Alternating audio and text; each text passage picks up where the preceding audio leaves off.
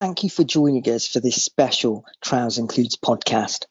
My name is Amandeep Gill, and I'm a partner at Trowers and Hamlins, and I'm joined by my fellow partner, Yetunde Dania, who's also the head of our Birmingham office. I asked Yetunde to join me today to talk about the tragic death of George Floyd and the Black Lives Matters movement. I wanted to do this because I wanted to educate myself. Like many, I've been moved by what has gone on what I have seen and what I have heard. I want to be part of the change needed to make our society fairer. However, I am also conscious that any steps taken have to be meaningful and they have to be informed. I'm also aware that racism, like other forms of prejudice, be that sexism, homophobia, religious intolerance, is a lived experience for an individual. And it is fundamental that those voices are heard in order to direct and guide the change that is needed. At the heart of what you're about to hear is essentially a conversation between two very close friends. We are expressing our personal views about a deeply complex and emotive subject. However, these are our voices. We neither can or profess to speak for others and accordingly we apologize in advance if our words cause offense. That is not our intention, that not at all. Our intention is to be part of an important societal conversation and push forward positive change that will benefit each and every one of us. And that leaves nobody behind.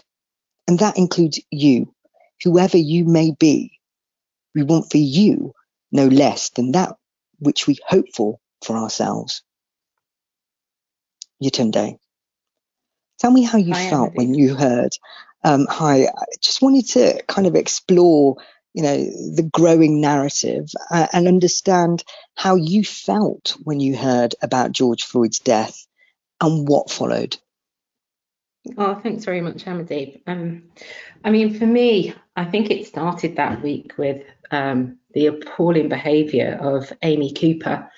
Um, and for those of you who don't know, this is uh, the incident that happened in um, Central Park, I believe. And Amy Cooper had her, her dog um, off a lead, and a bird watcher um, uh, asked her, uh, the, the, the, bird watcher was black, and he um, asked Amy if she would put her dog on a lead um, so that the dog didn't scare off the wildlife. And what followed was just nothing short of appalling. Quite for, fortunately, um, the incident was recorded, and basically, um, Amy turned around and said that she felt threatened and that she was going to call the police. And all this guy had done was quite politely asked her to put her dog on a leash, and she called the police. And the way in which she reported the alleged incident she was using her privilege, she was using her power because she knew that as a white woman, complaining about the behavior of a black man would get, hopefully for her, a result. Unfortunately for her, it really backfired. Um, and so I was quite vocal about that because, you know, a call like that in America can result in somebody getting killed. It's not just a case of the police coming out to find out what's going on. You know, in reality, it can result in somebody getting killed, and we've seen that time and time again over in America. Um, and then it felt like all, almost immediately, and I believe the events happened on the same day, but I think I heard about um, George Floyd's death um, the next day. And I saw the video, and I, I was sick to my stomach. I don't think I, mm. I, I I can't see how anybody could see that video, and I watched the whole of it the, the whole, when I say the whole of it, I saw the recording from the other side of the street. I saw the whole eight minutes, 46 seconds. And my feeling was the family of George Floyd probably knew that he was just popping out. And okay, his behavior you know, the allegations are that he used a, a forged note to pay for some items. So not great behaviour, I accept that. But all I could think of is that his family were expecting him to return home after he'd done finished his business. And for somebody to die in that way just revolted me. Mm. And the power that that the, the, the police officer, I can't even say his name, exuded was just as though it was his right to take the life of this man because he had the power to do so.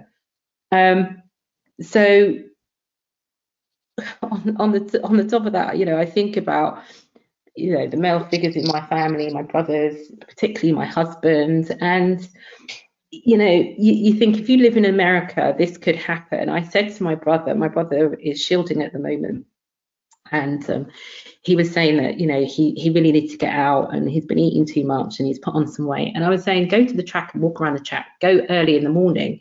And my brother was in his late 50s, and he said to me, he's scared because somebody might see him out on his own and make various allegations. So, you know, it's a very real thing. Um, I've had conversations with people afterwards, and fortunately, things are not as bad as they are in the UK as they are in America, but nonetheless, there is an issue in the UK. And can we just explore this kind of sense, an overwhelming sense in me at least, Yetunde, that this is this seems to be like a watershed moment in race relations. Um, definitely in my lifetime, I know we've had seismic shifts um, at various points in our collective history. But do you, do you agree with that? Do you think that that's actually happening? Is this conversation much needed? It just seems so powerful. Well, the conversation is well overdue, to be honest. Um, and yes, there have been, you know, incidents time and time again um, but I think we're in a different age now, and I think the power of social media and the power mm. of that recording is is what has galvanized people. So often these incidents are not are not recorded. Um, Amy Cooper was recorded. George Floyd, thank goodness, was recorded. And so you know there are very few people I think in this world that would turn around and say that's the correct way to behave regardless of whatever whatever somebody has done. Um, and so that's the difference. And the protests that we have seen, um, if you've really noticed, you know, yes, everybody's included, but there were a lot of young people who mm. are out protesting. I know that some people have said, oh, well, it's, you know, due to lockdown and people want something to do. Let's be honest, they're not, you know, the fact is somebody died, um, you know, as a result of having somebody press their knee into their neck for eight minutes 46 seconds. And from a human level you know it it, it, it you know it, it it it's enough to go out and say this is wrong because nobody would want that for their relative surely. Um you know at the point when you are no longer on this earth i would like you to go out as a result of you know being suffocated because or asphyxiated because somebody has has got their knee on your neck for eight minutes 46 seconds. I don't think anybody would say that. And it is so abhorrent that i think that's what got has got people out. And on the back of that you know there's a lot of discussion about the way in which um, the the protests have have um, spread. But i think there is that that real genuine feeling that there needs to be change. We've talked about change um, for so long, um, and we've talked about you know the equality for BAME people for a very long time. But for me, this is a moment where I can say, um, and I've been wanting to say this for a, lo- a, long time, we need to look at the black part of BAME because mm. black people are so underrepresented. Um, mm. And and, and, and it's really that focus that needs to shift. We just need to have a camera, a focus. The lens needs to be shone on Black people and their and, and their experiences um, at this time. Can you talk to me today about the, the positive change that could come out of this? Um, you know, there are a lot of people like me who want to be part of that positive change. Um, and for me, I, I, want to do the right thing. You know, I, I want to get it right. Um, I don't want to be condescending or patronizing in the way that I do it. And I, and I think that's the case for a lot of people. Um, you know, we don't share the black experience. We don't understand fully the black narrative, um, but we do want to be part of that change. Um, and you know, it's it's a really powerful subject, and there's a fear about getting it wrong. You know, for all of the people in that boat um, who want to be part of the correction that's happening in our society, who want to be part of a really positive, strident move, what advice would you give us? Yeah, it's it's really interesting because Outpouring has, you know, as I said, it's been really amazing, and I think it's only because it's it's it, the, the topic is race and racism that people are very um, concerned about getting it right, getting it wrong, um, and so on. At, at, this particular time, you know, in terms of getting it wrong, I, I, I can't see how anybody can if they're calling they're calling out um, the injustices that happen. And so I would just say to people that look, reach out to people um, in a genuine way and just say, hey, I care about you. How are you doing? You mm. don't have to start having a full blown conversation about the slave trade and everything else. It's just a case of I see you and mm. I hear you because for a lot of black people, you know, or or for some black people, I should say, the it feels like we're not seen. And I've certainly gone through parts of my career where I've not where I felt that I've not been seen or that I'm I'm just a tick box and therefore I've not got a voice. So the fact that people are, you know, people that I've not spoken to for ages are checking in on me and asking me whether I'm okay is great. Mm. And then the other thing I think is is is about education.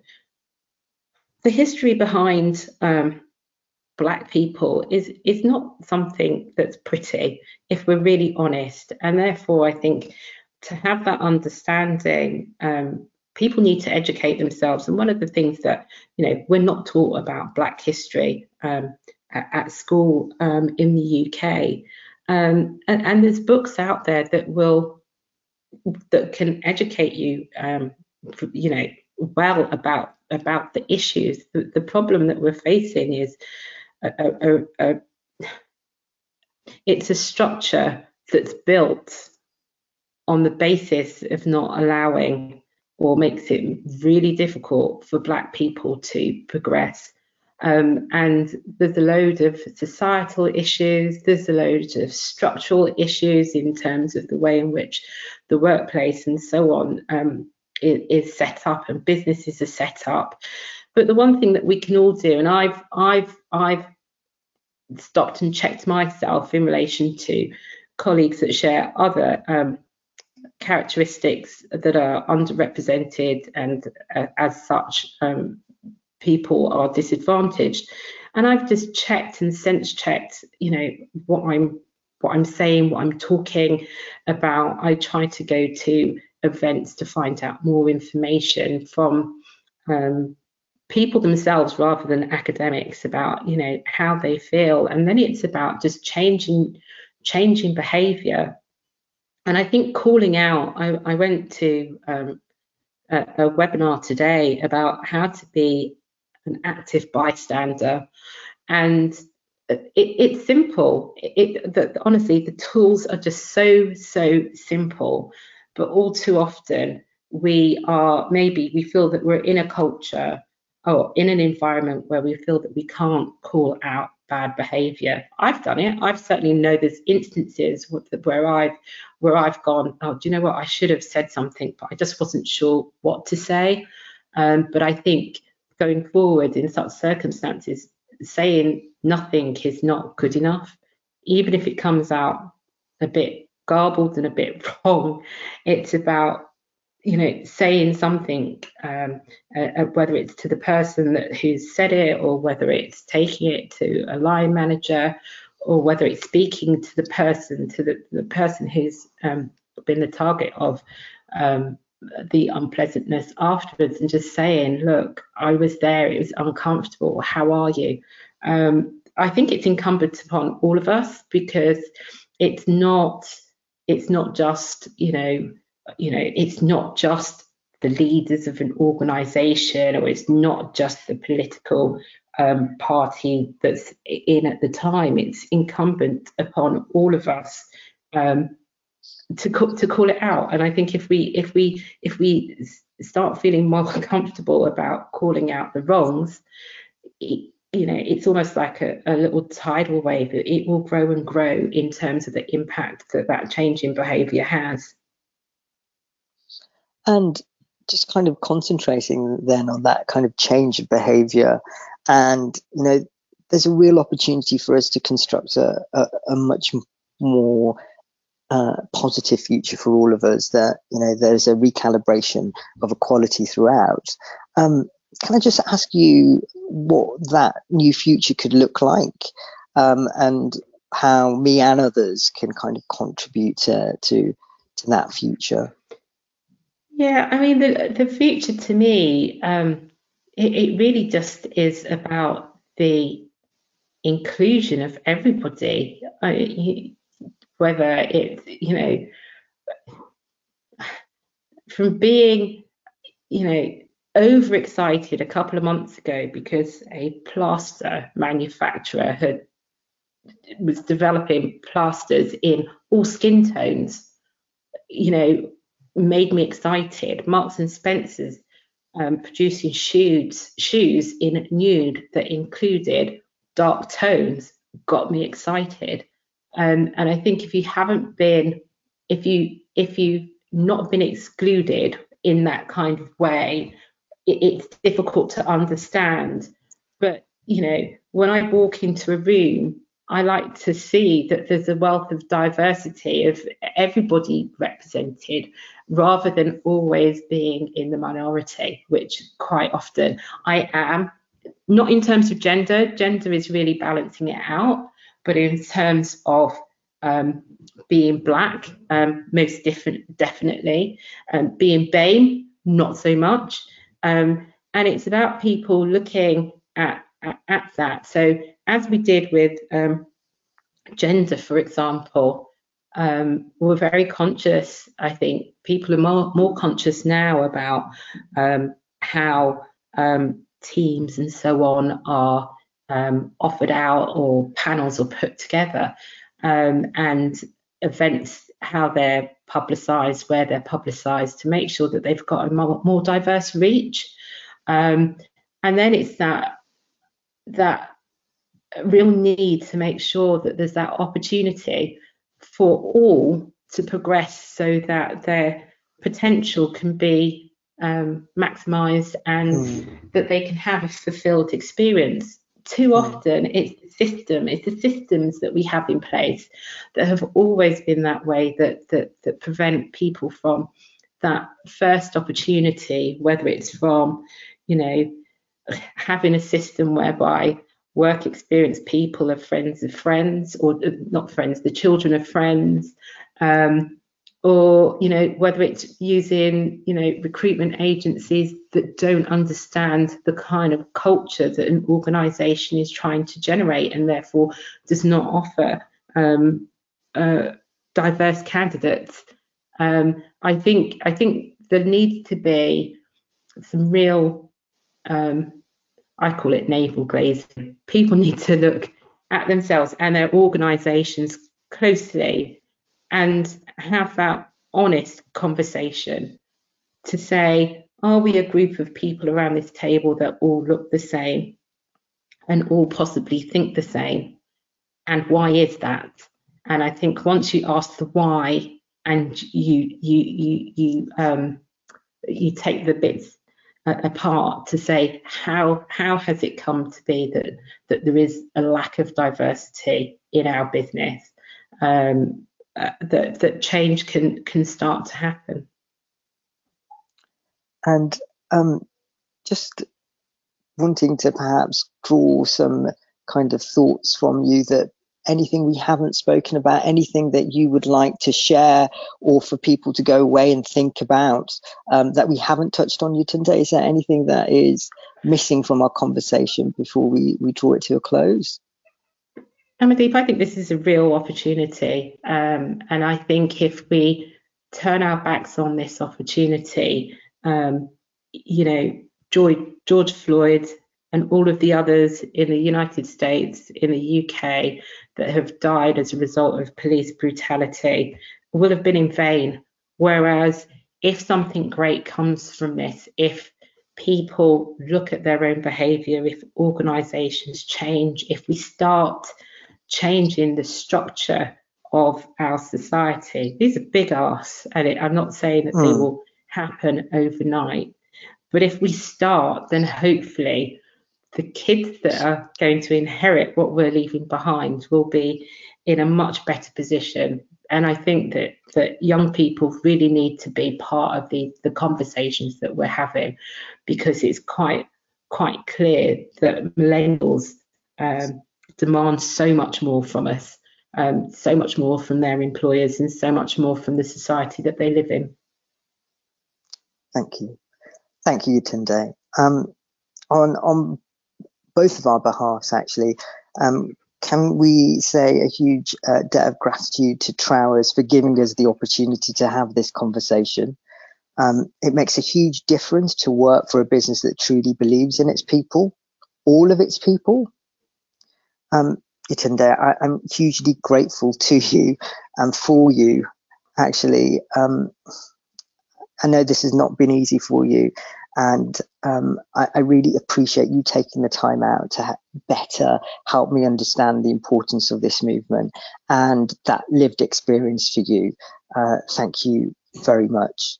Um, hopefully, no, no, I, I'm, I'm really indebted to you, and I, and I hope it's definitely motivated me, and I hope it's motivated others to do even more when it comes to ensuring equality for all.